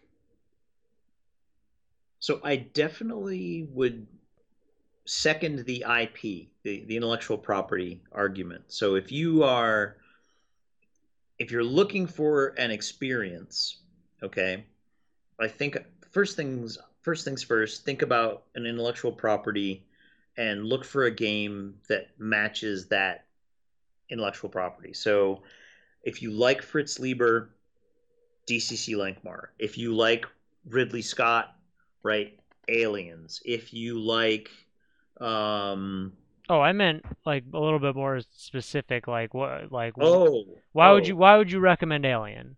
why would I recommend Alien? Yeah. Uh, if you are looking again, tense, push your luck, uh, low chance of survival, horror. Like if you want a horror element to your Oh, game, yep. um, and if you like if you like the franchise, that that's Mhm. that's a yes, absolutely. So why why would you recommend DCC? So Or for looking, or or for who would you recommend DCC? so so I'd recommend DCC for anybody who is looking for kind of an old school revival style game. Like if you want to know what it felt like to play Dungeons and Dragons in the late 70s, early 80s, um, if you want to have a game that you don't need to take 100% serious, if you'd like to play a game where canon doesn't mean anything, right? hmm Um, that's that's Just classic dungeon crawl. I would Like, I- second that and add that if you are familiar and comfortable with 5e, DCC isn't that far of a stretch, and you still get the same thematic vibes that you would, um, which is part of why I have clung to it because it doesn't feel so foreign, but like mechanically it feels very classic and old school, and I, I, I like that. but not but not to the point where so so again you i don't think i ever had you play advanced dungeons and dragons um No, I read some of the books, but yes and and and i sent a snapchat to some of my some of my monday night crew because they're like oh we should play ad&d it's like no if you want to do that we're going to play dcc and they're like well why and it's like to hit tables and they go what the heck's a to hit table and i said oh let me send you this picture from the Dungeon Master's Guide.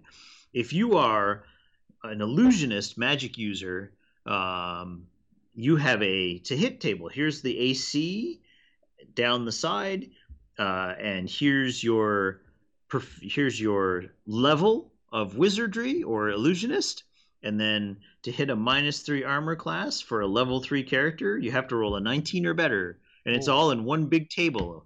And it's like, oh, well, what if you're a thief? It's like, oh, there's a thief's table. Well, what if you're a fighter? There's a fighter's table. yep. You know, there's there's ta- you know, like you got to look up everything. Um, if you want that vibe, DCC, um, and and because then you know they have ascending armor class. You roll. You have to get you have to get equal or better. Excuse me, equal or better to hit. Right? It's Sure. it's much it's a it's a much better streamlined experience. Um, 7th Sea. So I, I I would recommend 7th Sea for people for DMs who want to tell a more narrative experience without worrying about your players like going too far off the rails or or going murder hobo, because um, you can't really do that in Seventh Sea. Uh, and if you've got a story that you want to be told and you want your players to get through it, having players die in 7th Sea, like being wounded and hurt and incapacitated in combat is still a threat. Um, but the threat of being killed doesn't exist until you're in the presence of one of the villains, and it gives you that sort of if you, you've got the narrative written and you want players to see all of it, that's for who I would recommend 7th Sea to. Or, so yes, I agree with that. Also, if you have a group where there are lots of people who are comfortable DMing, or you have a group where people enjoy embellishing the story. Mm, yep, adding right? their own flavor. They want to add their own flavor to this. They want to add their own piece. Um, and I think with Seventh Sea, if you don't want a heavy crunch game. Yep, definitely. definitely. You know, if if you don't, there's one if, to make, like. Yep, and and that's and that's exactly. I mean, if if you watch the YouTube video with John Wick, he said that he's like, I wanted I wanted players to be able to chuck one handful of dice, and grab the chandelier, swing across the room, punch the bad guy in the nose, grab the the the damsel. He doesn't say this, but I added it. Right? Yeah, I was grab gonna say you're looking at like a five raise roll here. Grab the damsel in distress and get her to safety. Um, but it is six. that's that's one roll, and that's six to eight raises, right? Mm-hmm. And maybe a hero point. Uh, no, but, that's it's great though. But yeah, and and that's and that's and that's the beauty of it. It's it's um it's fast. Yep. Like the fights that we we did one roll, and it's like it, that. I mean, that was that was awesome. Um, you had your short your dirk out uh, Eldridge, the Viking uh, pirate woman, uh, just brought out, you know, her her she she brought the boys to the gun show, right? She had her fists out, mm-hmm. and it was, you know, these eight brutes come in, and you'll never leave this room alive, and you know the the swordsman does his Inigo Montoya, you know, slash, poke, cut, and three of them fall over, and then Eldridge wanders in, you know, full fists of flailing and four more bad guys are in a pile at her feet because you guys are the heroes and yeah. they're the nameless chumps. And that was it. That was done. Can can you imagine? I mean we would probably still be i shouldn't say we would still be in that combat round but it's like okay roll for initiative. Okay what's your attack? Hey you hit him. Okay. it, it definitely would have taken longer to get through chumps than it would have. Right. Um, and it um, was and and but it it's it's thematic and it makes sense to do that. Right. Because we were in the crescendo. We were at the end and the villain had just done something really horrible and you wanted to i wanted you guys rushing after him quickly you know it's like yep the chumps are in the way. Bang bang bop boom bing. The chumps are gone. Run. Yeah. Right? It's and not this it's, okay. it's driving. It's good. We're we're gonna we're gonna spend 40 minutes kind of you know to hit to damage you know wash rinse repeat. Sure. You know, uh, damage hit damage repeat. And and it, it, it's not bad no not it, at all but it's just a different style so i think i think i would that we, we're back to who is Seventh Sea for Seventh Sea is for folks who get really bored in combat because you're not supposed to be bored in combat in a role play game. Right, right. You're not supposed to be bored. But if if there's nine people in the initiative tracker and you just went, you know you have time to go get a drink, use the restroom. Well, no, your... because you should pay attention to what's happening in case you want to use a reaction or or somebody tries to cast something on you or like you should be you, present at the table. You should be present at the table, but but you have to wait. You have to wait, and you might not be. That's right. That's the yes, problem. you might not um, be. That's a good. So so if that if that if that type of combat mechanical system drags on for you, right? Seventh Sea is is your Huckleberry. Yeah. Um, I got uh, five raises. There are three bad guys the three bad guys are down. I've got two more raises. I'm going to use them to to generate this opportunity. Uh, what about what else have we talked about on the show? What about vampire? Who's Uh, who's vampire for? Oh, I just so I just watched the Vampire the Masquerade Rivals card game reveal uh, for this evening's Gen Con, one of this evening's Gen Con videos. Um, and the guy, one of the folks at Renegade Games said it perfectly. Uh, when you play Vampire the Masquerade, the role playing game, you feel like a grown up. It is a grown up role playing to- game. Yep. And, and and and the other people on the panel were like, yeah, you know, when I play when I play DCC, I feel 12 years old, and I love it because it reminds me of all that fun I had as a kid. Uh, when I play Dungeons and Dragons, there's part of me that kind of feels I don't want to say immature, um, but it's not it's adolescent. not adolescent. That's perfect. Vampire is an adult, and I'm not talking, you know, bow chicka wow wow adult pornography. no, but it's but it's gritty is and it's gritty. It is dark. thoughtful. It is thoughtful. I love that word, thoughtful. Um, but it is very mature, yeah. And the themes are mature. You know, I'm I am putting myself in the mindset of a 200 year old creature who has investments and debts to pay to other supernatural beings and he's got he's got to worry about his own safety and he's got to feed and he's got to feed soon because my if I keep rolling hunger die I'm going to frenzy and that's just never good Not what I want. Yeah. and and you know we t- we talk a little like alien had that push your luck vampire 5e uh, with the hunger dice is Mm. same kind of thing like i don't want to feed um, because you, you know I, I fed last night and I don't want to kill another person. i don't want to kill another person or maybe it's okay right right you've come to terms with killing to live um, but the cops found your your last feed Ooh. Um, and if I feed again tonight, and now what's going to be in the news, right? Se- new serial killer terrorizing the Bo- Boston's North End. It's like I, I can't, I can't do that. Can't but if do I go, if I go all night and I wake up tomorrow, I'm going to have more hunger dice that I need to roll. So I need to make a, you know, I, I've got to figure out how to balance. Right? It, it, it's Yeah. a balance. It's it's more like classic vampire because I see sometimes people wanting to play vampires or werewolves in 5e, but there are roleplay game systems, vampire and werewolf respectively, that are designed entirely around that sort of character, um, Well, and they I do it really well. So, having played a dhampir in Pathfinder, um, And in my 5e game, and in your 5e game, uh, I think that if you were to play one of those creatures as a player character in 5e, you would be we were sorry, we were playing 3.5 at the time we that you were were playing, playing Von 3.5. Right. So, so if if you but if you put a character, if you put a player character supernatural in to a Dungeons and Dragons setting, um, you're just it, it's it's You're, still you're just another monster. You're just well you're you're just you're, you're either just another monster or you're just another character with a quirky backstory. Yeah, Uh, exactly.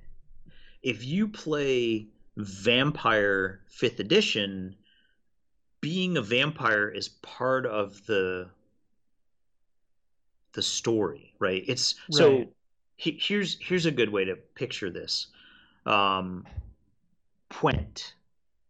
Do you remember Pwent in the R.A. Salvatore books Uh, yeah, I remember him more from Neverwinter actually. the the battle rager right he, his character made it into the neverwinter video game but he was the king's battle rager and in Gauntlgrym he got turned into a vampire. He's still Pwent he's still a battle rager he's still plucky. I mean if you see him in neverwinter right he's he's Well, he's you know- pretty distraught, but he, he's sad because he's doesn't like being a vampire um but he's like a battle rager who happens to be a vampire right. and if you play fifth edition werewolf character, right? I'm a werewolf ranger. Well, I'm a ranger who happens to be a werewolf. Um, where if you play, so that that's kind of like Pwent in that story, right. where a vampire fifth edition story that's is like. Wait, are you talking about Vampire the Masquerade? I'm sorry. V- yes, Vampire okay. the Masquerade fifth edition. So so yes, they're both five E's, unfortunately. Um, I just yeah, so I just wanted to clarify. Yeah, no, I'm talking about Vampire the Masquerade, um, current edition. I'll say current edition. All right. um, is Vampire Diaries, um, Interview with a Vampire. Right. It it is a story about a ecosystem of vampires, not just hey, I'm this thing. I'm I'm a ranger who happens to be a vampire. It's you know yeah nope, it's it's central to the gameplay and the game and itself and yeah. and and and that makes all the difference all the difference so yeah if if you're looking for if you're looking for that kind of it's horror vibe um the other thing with vampire um it's not for everybody because it's also about personal tragedy and personal horror. Like you the player character are wrestling with like you and and humanity. players, yeah you're wrestling with this you know i i have humanity. Um you, you can't go entirely ripper uh, because then you just become an npc uh, and and even even if your storyteller lets you be a ripper um, you know the the cops are going to get you or the other vampires are gonna go you know it's it's you're making uh, too much noise. We gotta put you down too much noise. Like there are seven dead bodies in my garage. And what do you have in the trunk? Body number eight. Adrian i've got three how do you have three bodies you, you've just gone 20 minutes it's like well it happened it's like okay no come with me where are you putting me? I'm putting you outside.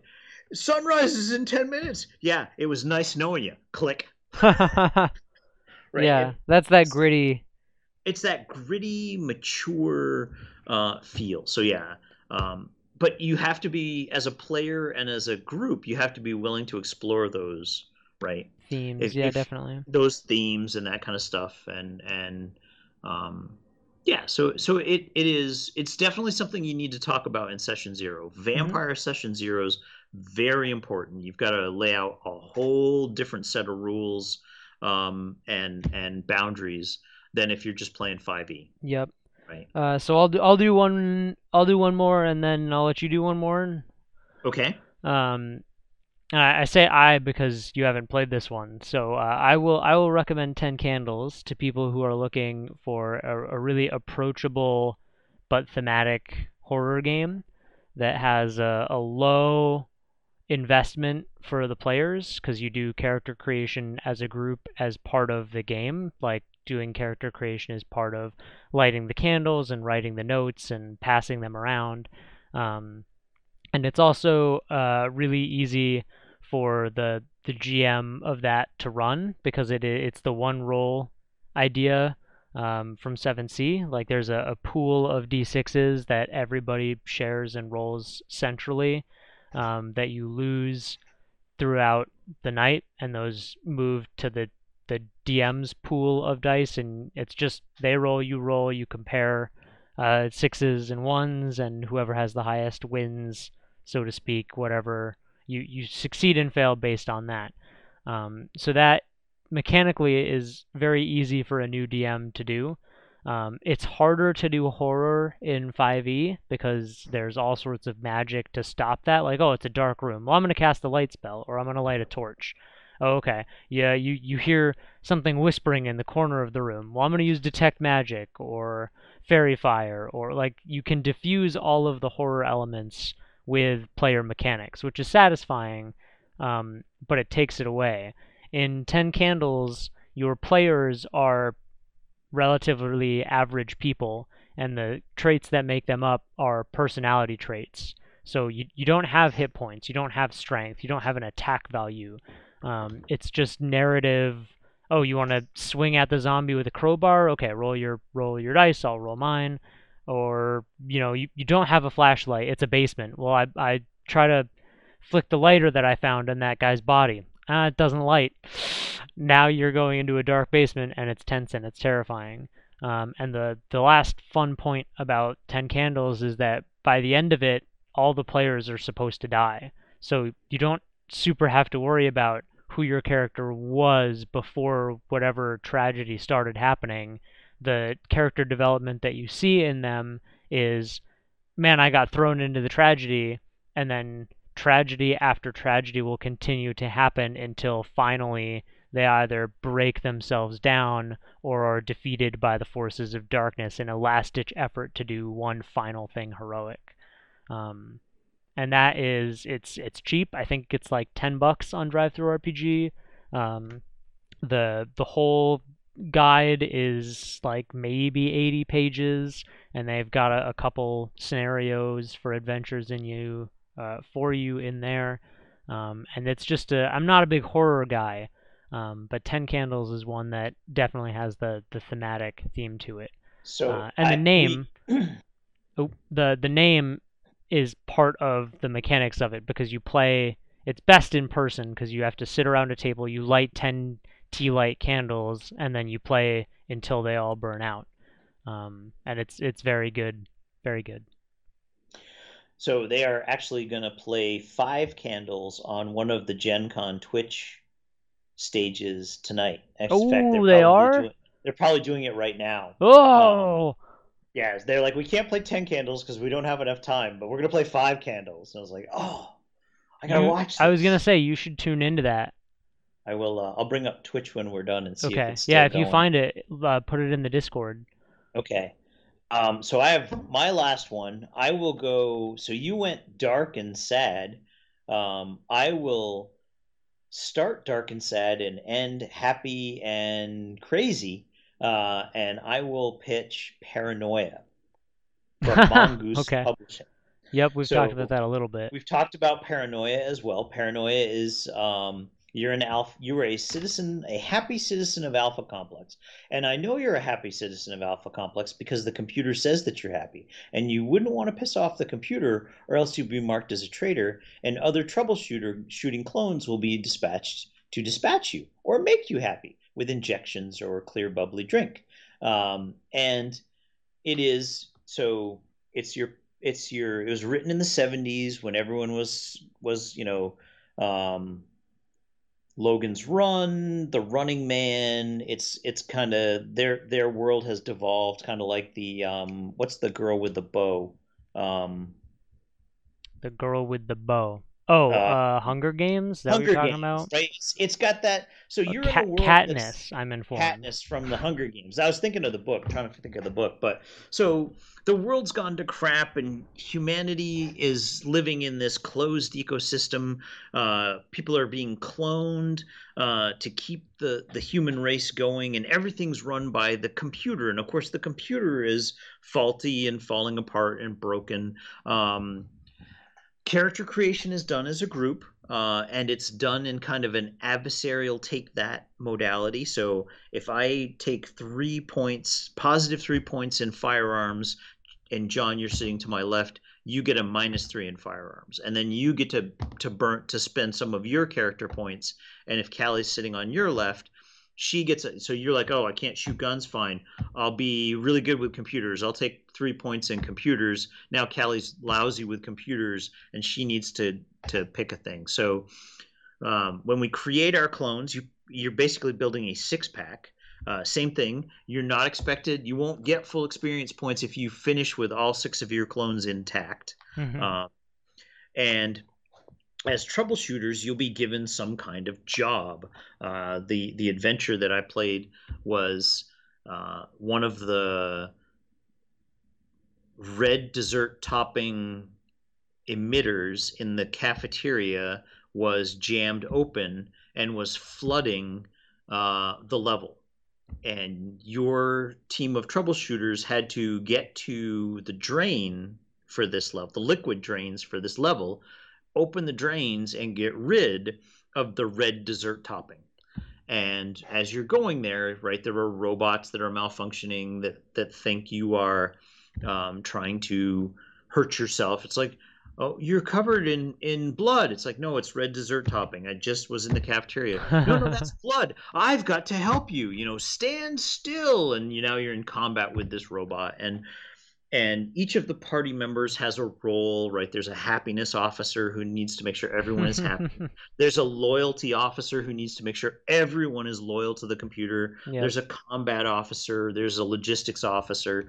Um, you get experience points by turning over like if you're the happiness officer and the logistics officer says i open up my duffel bag to open this drain and instead of plumber's tools i see um, cooking utensils. I darn it, I grabbed the wrong bag.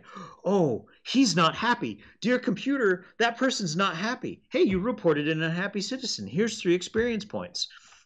And so you've got this, you know, you're a team of troubleshooters trying to do a job, but you want to get experience points by showing the computer you're a better citizen than the people around you, right? Which makes everyone paranoid, which is why the game is called Paranoia.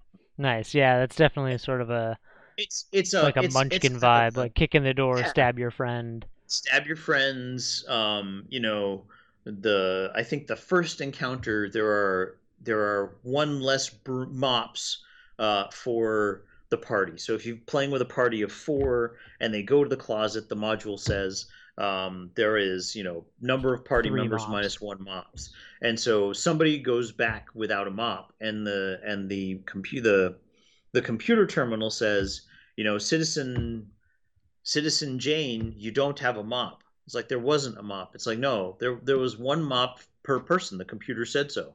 And if you argue right you're a traitor and people can turn you in. Um, or you could say, "Well, I picked up I picked up a mop and I set it down. Larry has my mop." And then Larry's like, "No, this is my mop." And and and you but it's you know, it's fun and it's zany. Um uh, nice. We uh I one one of the party there was a there was one place where they opened a door and of course the red dessert topping has been spilling for like 2 years. Like they look at the trouble ticket and it's it's like they put this ticket in two years ago. It's like, yeah, no one's been able to get down to the drain. You better hurry up. it's like, oh, two year old ticket. You want me to hurry up? Okay, we'll hurry up. um, but there's one place where you open the doors and this massive wave of straw. It's like strawberry dessert topping. Um, creates kind of a surfing moment and and people are like climbing onto the tables that are floating out of the cafeteria and uh, this one party member was like, "I'm gonna grab him and you know m- wrestle him onto the table." Um, and of course, as soon as he grabs the third oh. person and wrestles them onto the table, the computer pops up and says, uh, "Citizen Leslie." You're violating sexual harassment policy 703. I need you to stop what you're doing. You know, don't touch other clones that way. And report to this room for sexual harassment refresher training. Yep, and you mentioned that. It's like, no, like, lol, what? We need to get to this place, and it's like, Citizen Leslie needs to go to this this room right now. And Citizen Leslie is like, well, I can't tell the computer no, because if I do, they're just going to shoot me. yep. And nice. I've got the bag of tools. That, I've got the real bag of tools they need to solve the problem but I'm not letting go of it. so mm-hmm. it's coming with me. Excellent. And it's so, just yeah. So so if you're looking for it, it's dark humor, right? But it's lighthearted. You've got six clones. You, they're supposed to die in horrible, hilarious ways, um, and and you you don't trust anyone that you're playing with, uh, and it's it's just it's a lot of fun. Nice. So um, yeah, if you're looking for for any anything, the if you were gonna get something out of this episode, I would think that it was try something different. And we did the systems episode, and we'll do deep dives of of everything that we've mentioned today at one point or another. Yeah. Um, but if you're looking for something different, here's a the the short list that we talked about is Alien, uh, Dungeon Crawl Classics, that's DCC, 7th Sea, Vampire the Masquerade, 5th Edition, uh, Ten Candles, and Paranoia. Uh, so so give them a try. And then the other big takeaway from this from this is uh, check out the con scene. Yeah, yeah, virtually and, and, this year, but yes. Yeah, virtual. So so and especially if if you're like me and and you really have a hard time connecting socially uh, in large groups, uh, this is the year to check it out. It's free. Um, normally, it's eighty bucks for a four day badge, uh, plus travel, plus hotel, plus food, plus right and yeah. And this year, it's free, uh, and you can go to the events page and just just go just scroll through and see what people are doing. Right there's. I, th- I think I think the last thing there's like four thousand events. Yeah, there's a lot, uh, and what they are streaming is available at twitch.tv slash GenCon TV. That's G E N C O N TV. Yeah. Um, so that's gonna do it for uh, episode 17. This casual conversation turned into, I think, our second longest episode. So, which is um, yeah, I I thought you were, I think we were trying to shoot for a short one, right? Yeah, we usually do, but we get talking and there we go. Every every time we say that, it's like let's do a short one, and it We've it got. doesn't. We'll set a timer in the future so that we can have uh, a little bit more digestible episodes. Yeah. Um, but that's that's gonna do it for this one. Uh, thanks right. a whole lot. If you uh, tuned in, uh, feel free to comment wherever you uh, are listening to or getting this. Uh, if you want to ask a question, interact with us anymore, uh, easiest way is through Twitter uh, at jmscoda5 or at Red Hoodie Games. Um, in the future, when we when you have uh, the pirate and the painter all finished up, uh, tune in to future episodes to find out when and where that will be available. Uh, and if you'd like to do any more to support the show, head on over to patreon.com slash Skoda, S-K-O-D-A. Uh, thanks a whole lot, and we will see you next time. Good day, eh?